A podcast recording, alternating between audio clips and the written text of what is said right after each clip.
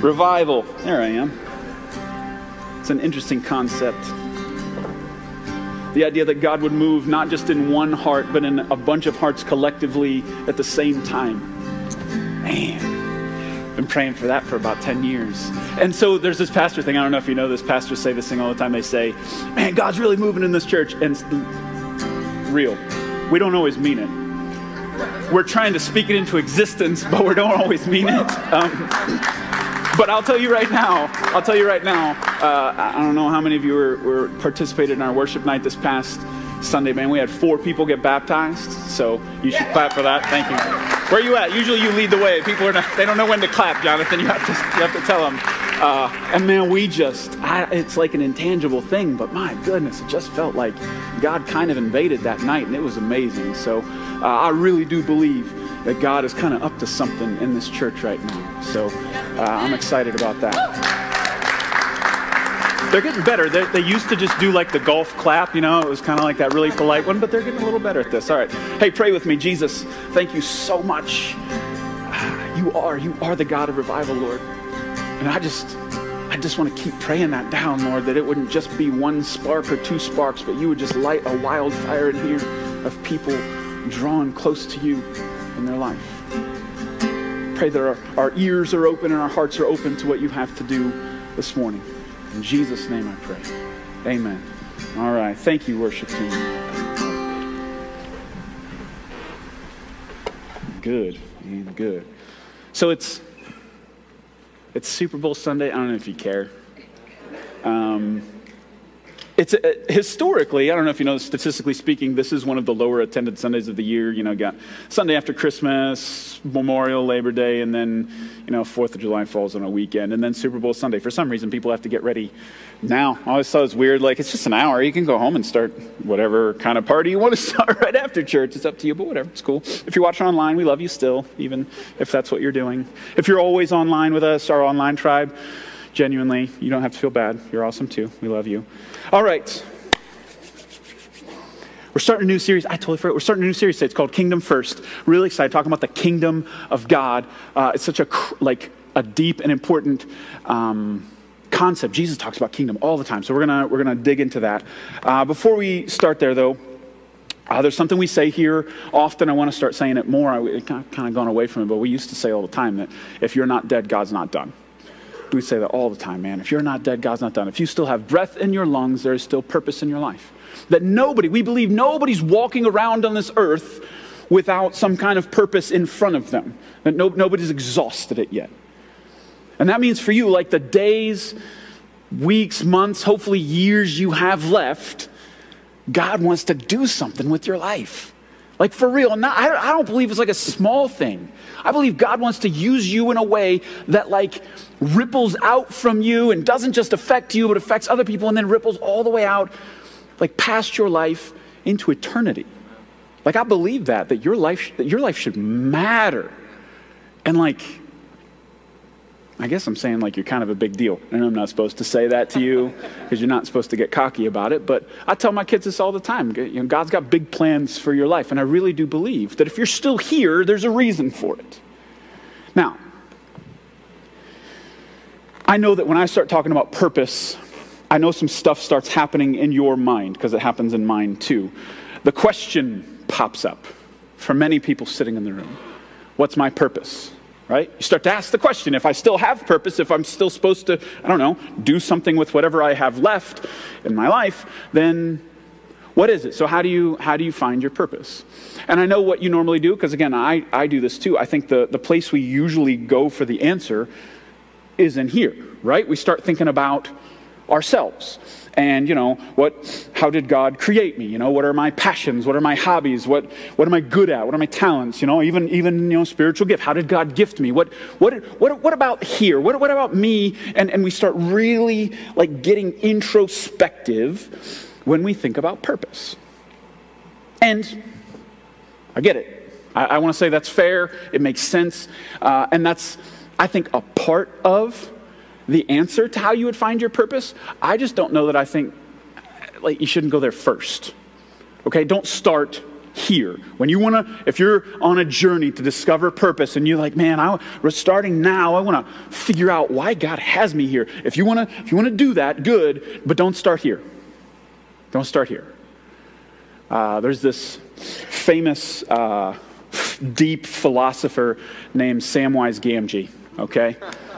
Three of you get this. Okay. So I'm a nerd, Lord of the Rings. He's a hobbit. He helps. He's really the most important character in the story. Okay. Frodo's weak. Sam is the one who gets him there. Okay. Carries him up the mountain. Pete's sake. Sam, uh, believe it or not, this little hobbit, he has some really deep wisdom. He asks a profound question at one point on this epic journey that they're on. He asks the question, What sort of tale have we fallen into? What sort of tale have we fallen into? Now, the interesting part about it is Sam actually is asking a purpose question. Sam is reflecting on his role in this story. He wants to know what's he supposed to do, but he doesn't start here. He starts with the grand story that he's in and then ask the question. And this, the reason this is so important, because if Sam started with Sam, and if you're not a nerd and you don't know, he's a hobbit, which means he's a little tiny person from, from the Shire, not important, not big, not strong, not smart, can't fight. Like if you started with him and asked the question, what's his purpose, he's probably going to come up with a small answer, right? Because he's a small person. But instead, Sam backs up and he says, But what kind of story am I caught up in? And he starts with the big picture and then asks the question, What role do I play in that story? And all of a sudden, the answer's way different when he's looking at this big purpose because now he knows he has to live up to the story that he's caught up in. It didn't matter that he was small, he knew his role was going to be big. And I wonder if maybe we should think about purpose the same way, because maybe you're kind of like Sam, even though you're not a hobbit, you probably don't have hair on your feet because that'd be weird. But I'm guessing that if you start with you, you're going to all of a sudden start to think about all your flaws and all the things that are wrong with you and all the stuff that you can't do. And you know, I'm just not that person. And that's not a great starting space. So what if instead you ask the question, what kind of, what kind of tale am I caught up in? What kind of story is God writing over the course of history and then start from that and then ask, what's my role to play in that story? That makes more sense, right? Even though instinctively when we talk about purpose, we want to look inside, doesn't it make more sense to know the story before you ask your role? I mean, it just it's kind of makes more sense. So Sam's smart guy. We need more hobbit wisdom in our lives. Go home and watch those movies. It'll be good for you. It's your, it's your homework turn you into a nerd. My church will be nerdy eventually. It's my goal. It's one of my goals. All right. So let's do this then. So we all know Sam's story. What about ours? What kind of tale are we caught up in? Here's what I want to do I want to look at uh, two stories in the Bible today that are thousands of years apart. Um, and then I'll end with a C.S. Lewis quote and we'll go home, just like always. Um, not even joking. Um, now, these two stories, if you grew up in church, you know them. You know these, you actually probably know them inside and out. You could probably just come up here and recite them. You don't even need me to do this. Um, and even if you're not a church person, even if you've never been to church before in life, not really religious, I guarantee you know of the stories. You might not know the details, but you know them. What we're going to do today is we're going to put them right next to each other. And man, once you do that, I'll be, can I be real? I like to research stuff, but where I got the idea for this sermon was my kids' Bible time at night. They have this little Bible um, that we're reading that they always make the connection between like the Old Testament and New Testament. It's really deep. And man, we were reading these two, this story and they made this connection. I'm like, I'm preaching that. I don't care. Like, that's good. That's good stuff. So, and the kid, the kids were excited about it too. Like, wow, every, every story from the Old Testament attaches to the New Testament. It's just so cool. So we're going to do this today. Well, we're going to start, if we're asking the question, what sort of tale are we caught up in here? The place to start, of course, is in the beginning, right? Genesis chapter 1. We need to begin at the beginning. So, in the beginning, God creates everything, right? Uh, all, all, all the stuff, from planets to plants, from asteroids to animals. He's everything God creates, and he's kind of. It's almost get the impression that God's like singing things into existence because there's this chorus that he keeps uh, saying over and over and over again. It is good. It is good. It is good. He, he just looks over creation. The stars are good. The mountains are good. The, the oceans are good. The, the forests are good. Animal, everything he says is good. And then he gets to humans, and man, you just get the impression that God just oh, he loves his, he loves like an artist looking at something that just clicked and he's like, man, it's very good. He loves it. And it says that he made us in his likeness, in his image, and there's something about us that's just good, like different level good. A lot of theologians call humans the crown of creation.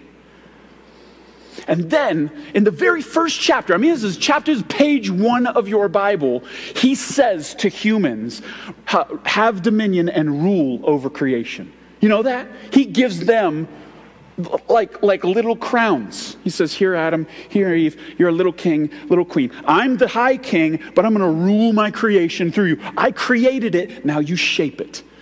That's crazy that he, he gives it to him. He just hands him the keys to the kingdom and says, Go. And then he tells him, Be fruitful, multiply. One of my favorite commands in the Bible, right?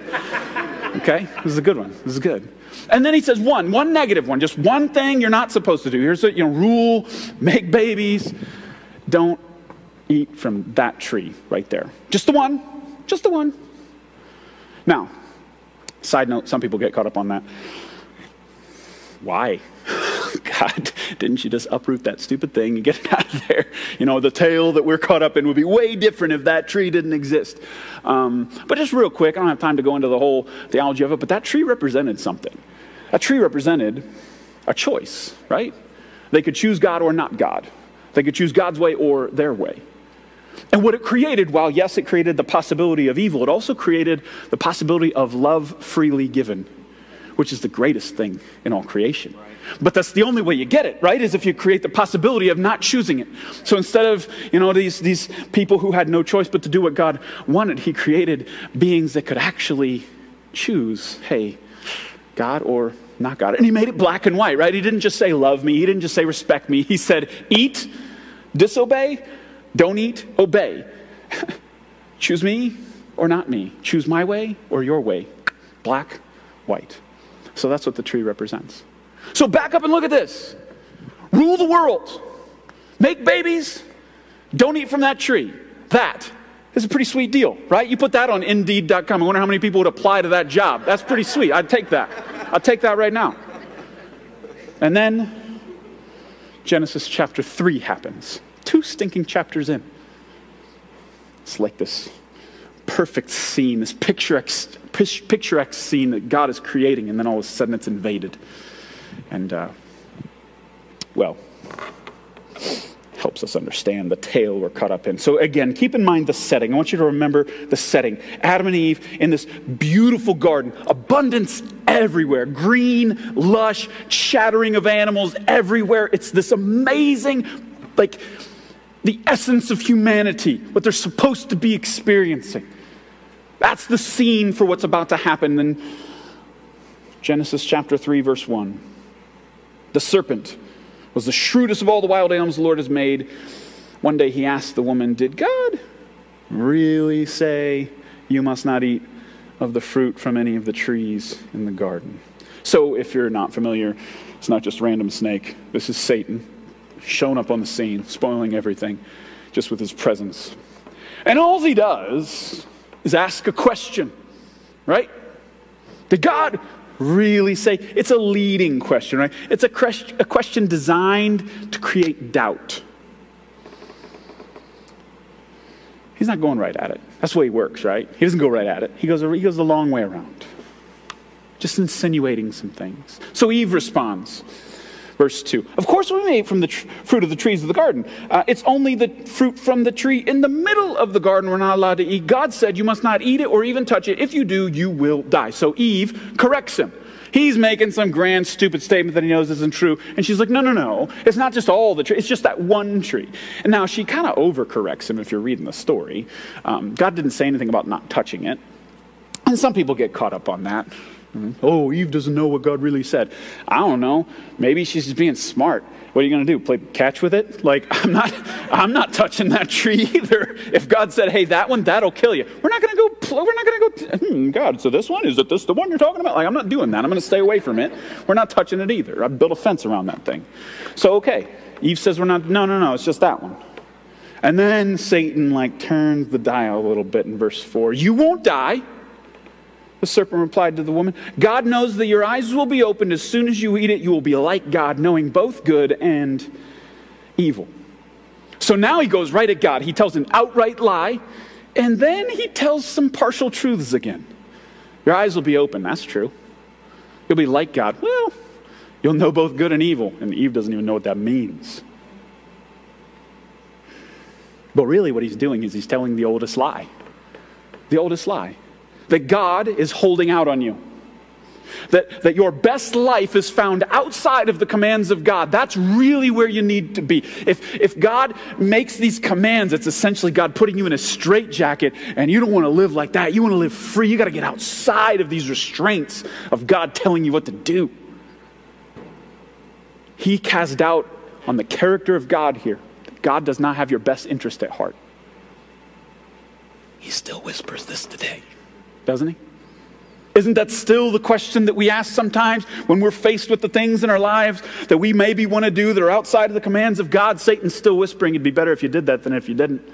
It'd be better if you go that road, even though you know God doesn't want you to go that road. God's holding out on you. God doesn't want you to have the best thing for you. He still whispers that because you wouldn't do it if you didn't think it was going to be good, right? You, you, wouldn't, you wouldn't sin, you wouldn't go against God if you, didn't, if you didn't think it was going to be good for you. It's the old lie.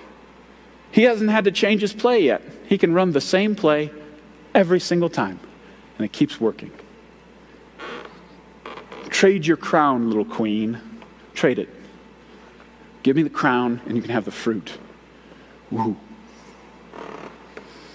And then, arguably, the worst verse in the Bible. Verse 6. The woman was convinced. She saw the tree was beautiful, its fruit looked delicious. She wanted the wisdom it would give her, so she took some of the fruit and ate it. She gave some to her husband, who was with her, and he ate too. Rule the world, make babies. Don't do that. That's all they had to do. God gave them everything, including the choice to push away from Him, and they took it. They lay down their crowns at the foot of that tree and picked up the fruit. Verse 7 begins to display the consequences at that moment. Their eyes were open, and suddenly they felt shame at their nakedness, so they sewed fig leaves together to cover themselves. At that moment, that moment, that profound moment, that moment which will live in infamy. So many things happened in that moment. Number one, their eyes were opened, their innocence removed. They got what they wanted, but it wasn't what they thought it was going to be. You ever been there? They got what they wanted, that thing that they wanted. Man, they've been wanting it. Satan presented it as this thing. I want it, I want it, I want it. You get it. Oh, oh, this is this is why God didn't want me to have that. Oh, he did have my best interest at heart.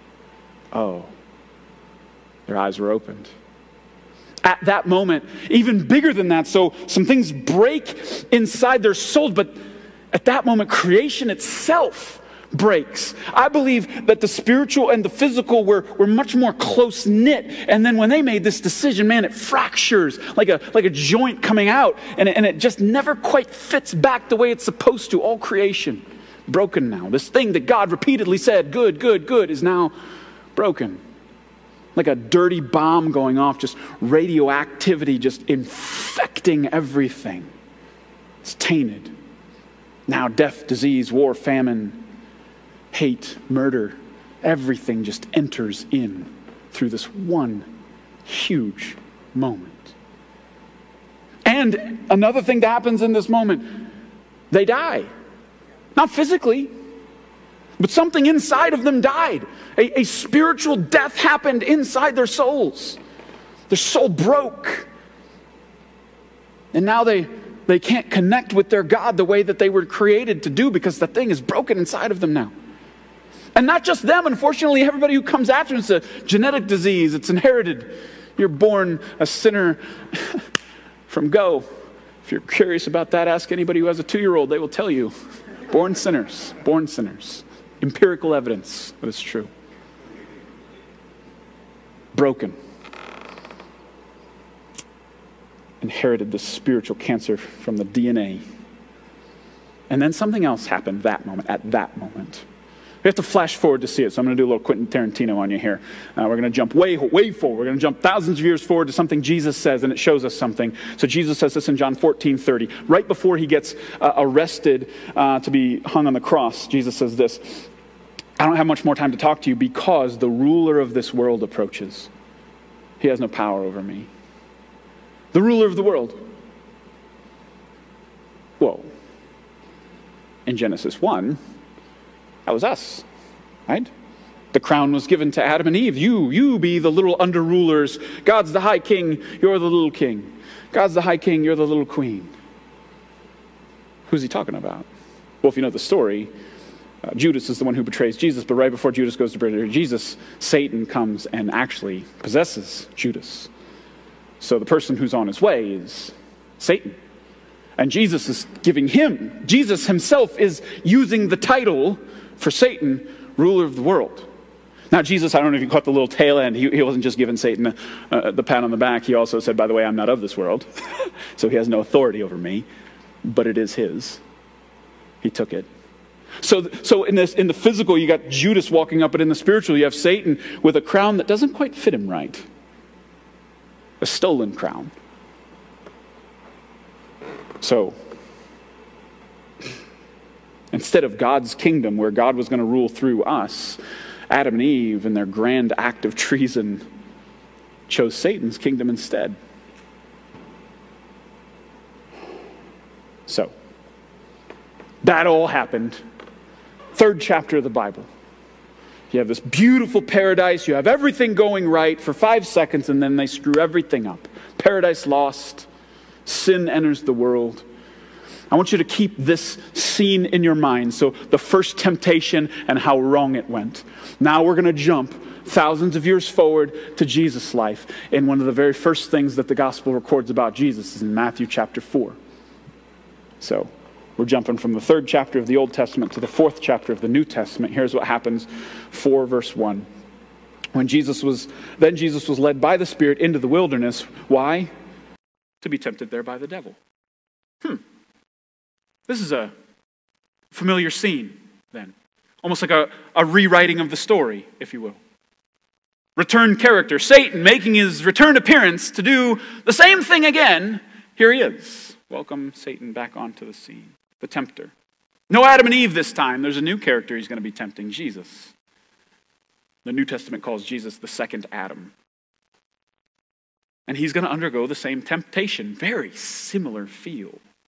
The scene, think about the scene, this is crazy. The first one is this lush garden, animals chattering all around, this land of abundance. And this scene, a desert, a wilderness, nothing.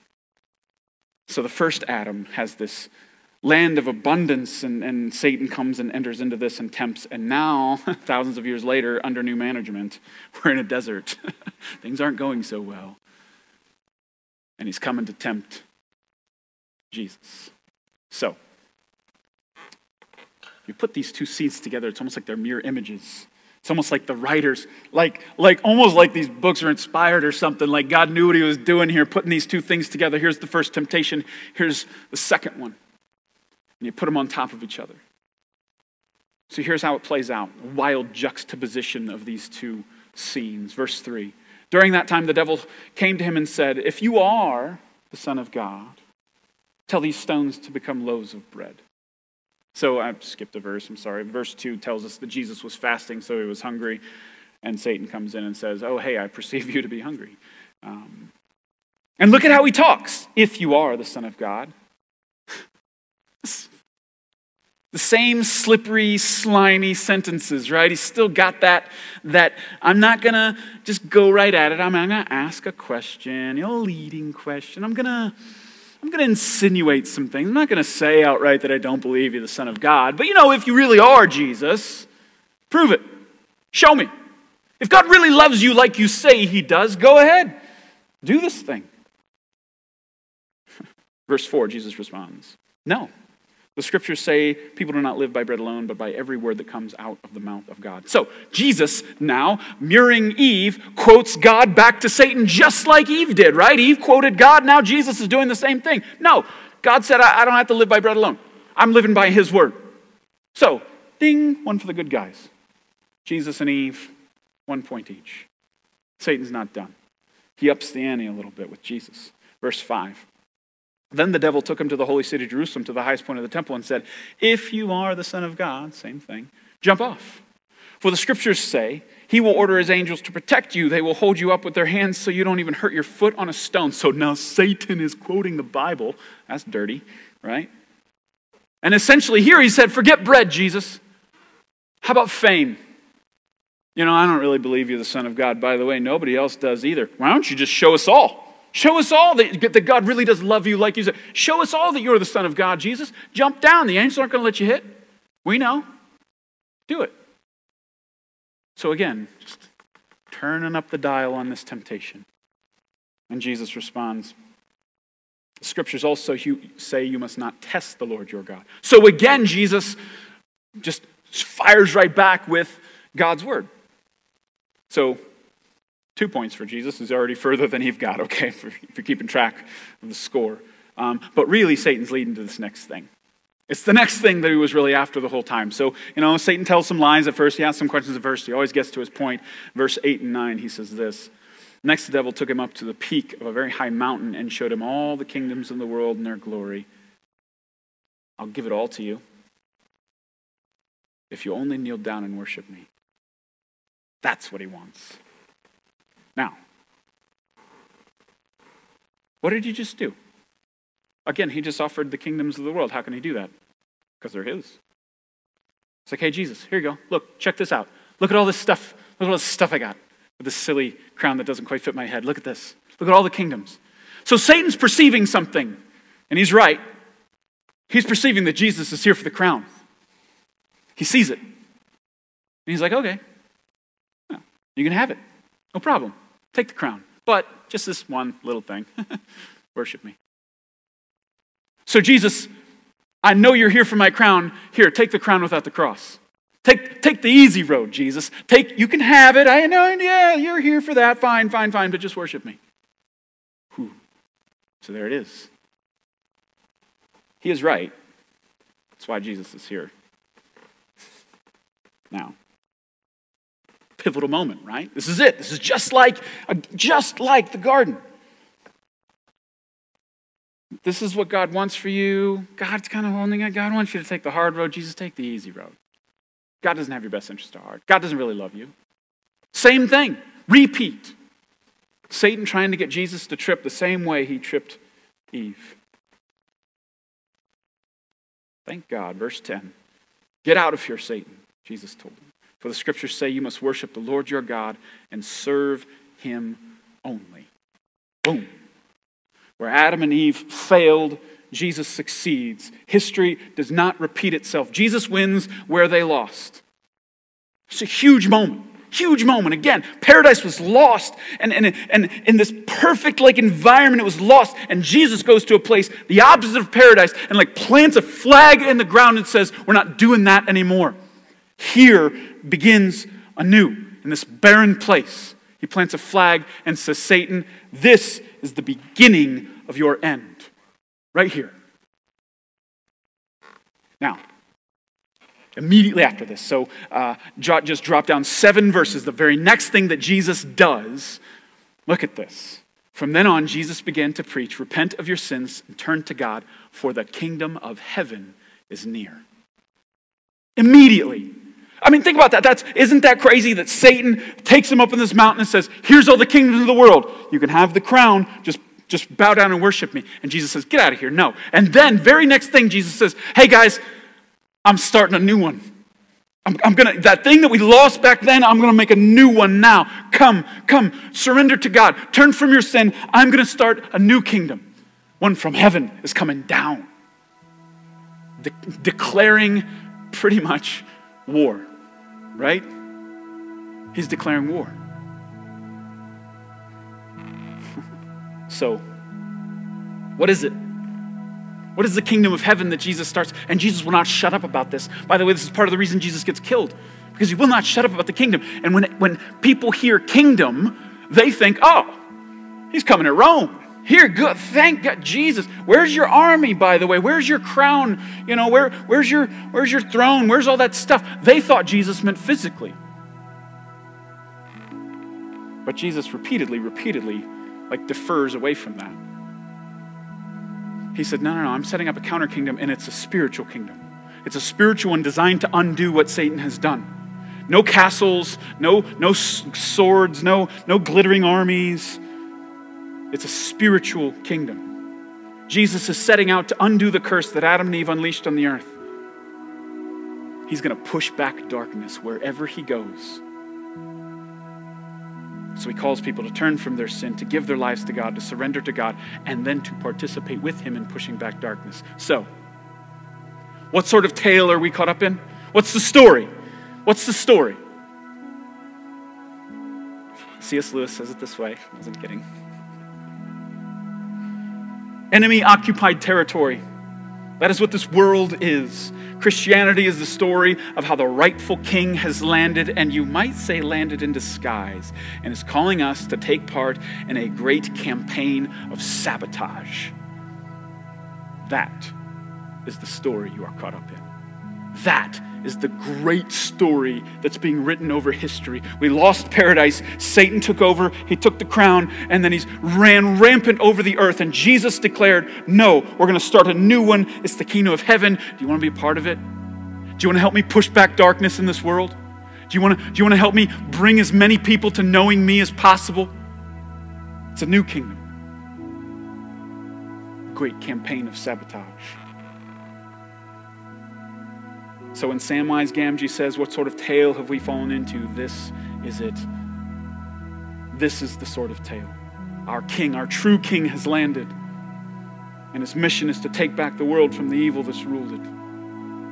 And instead of doing it in the physical, and gosh, you got to hear me. Please don't hear me say things I'm not saying because I'm not, uh, yes, I'm talking about an insurrection, but I'm talking about a spiritual one. Jesus did not take over any government buildings. He did not take down any government rulers. He didn't have an army. Jesus actually specifically said to Pilate, when Pilate, who's a ruler, says, So you are a king? Jesus said, My kingdom's not of this world. If they were, if I were, my followers would be fighting for me right now, but they're not because that's not the kind of kingdom I'm building here. Don't hear me say something I'm not saying. It's a spiritual thing. Jesus came to win the world through love, one life at a time. That's why he was here. He's going to take Satan's kingdom like a guerrilla spiritual warfare. He's not coming in force until he comes back the next time. Then it's the real deal. This one, we're fighting. This is this is more of the behind the scenes kind of a fight. And then, okay, so Jesus declares this thing. He, he, he tells Satan, No, I'm not taking your kingdoms. I'm going to build my own kingdom. And then the very next thing Jesus does is uh, look at Matthew 4:19. I love this verse.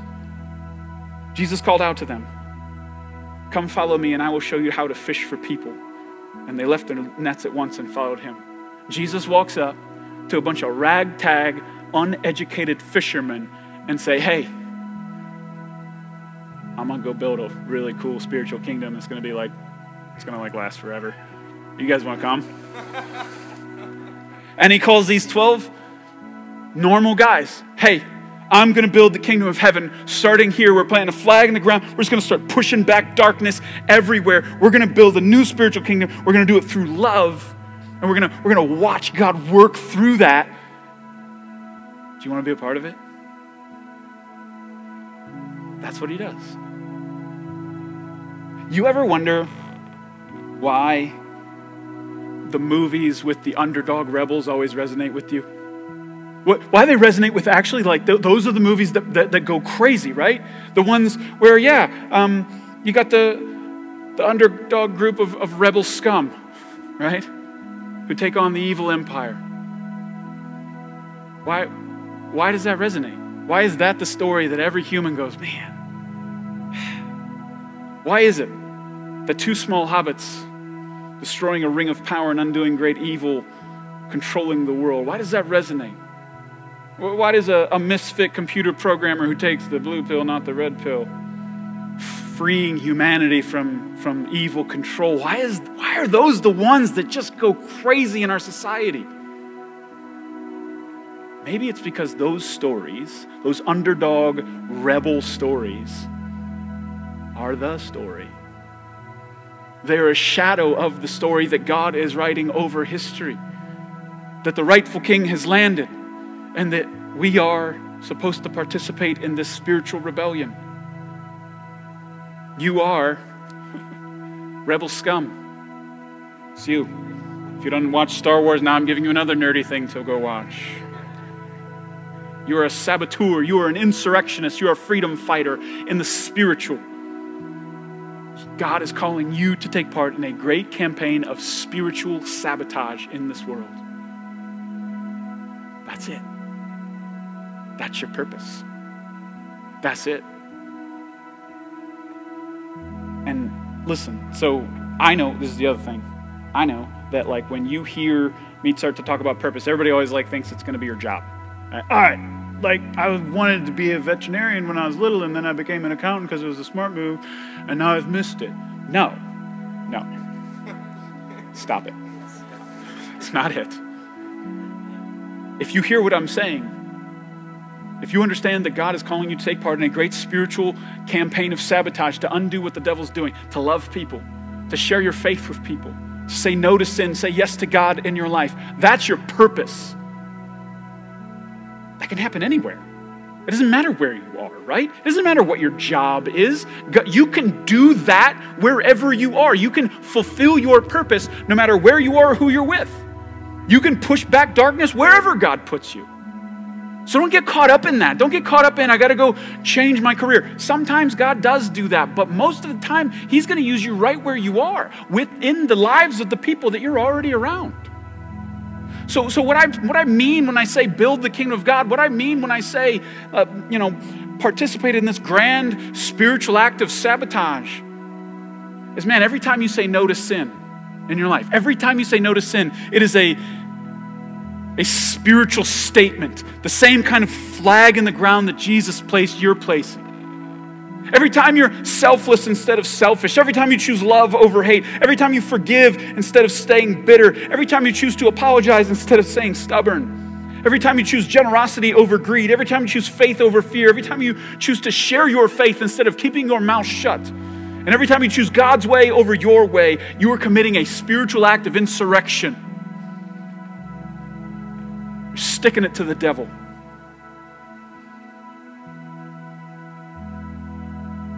That's it. That's your purpose. Is it grand enough for you? Say yes to God. I could just simplify it for you. Your purpose on this earth is to say yes to God. And, and the beautiful part about that is it's true of everybody in here. We're all saying yes to God in different things, and maybe some of us are further down the road than others. But the, the easiest way to say that you can participate in building God's kingdom on this earth and sabotaging the other kingdom that's already been set up is to say yes to God in whatever that next thing is. That's it. You'll build his kingdom right there. You'll plant that flag right there. That's it. Now, I want to read something that's even kind of more mind blowing. Jesus says this in Luke 12, 31 and 32. He says, Seek first the kingdom of God above all else, then he'll give you everything you need. And then he says this in verse 32 Don't be afraid, little flock. You almost get like this, this change in the tone of voice. It gives your Father great happiness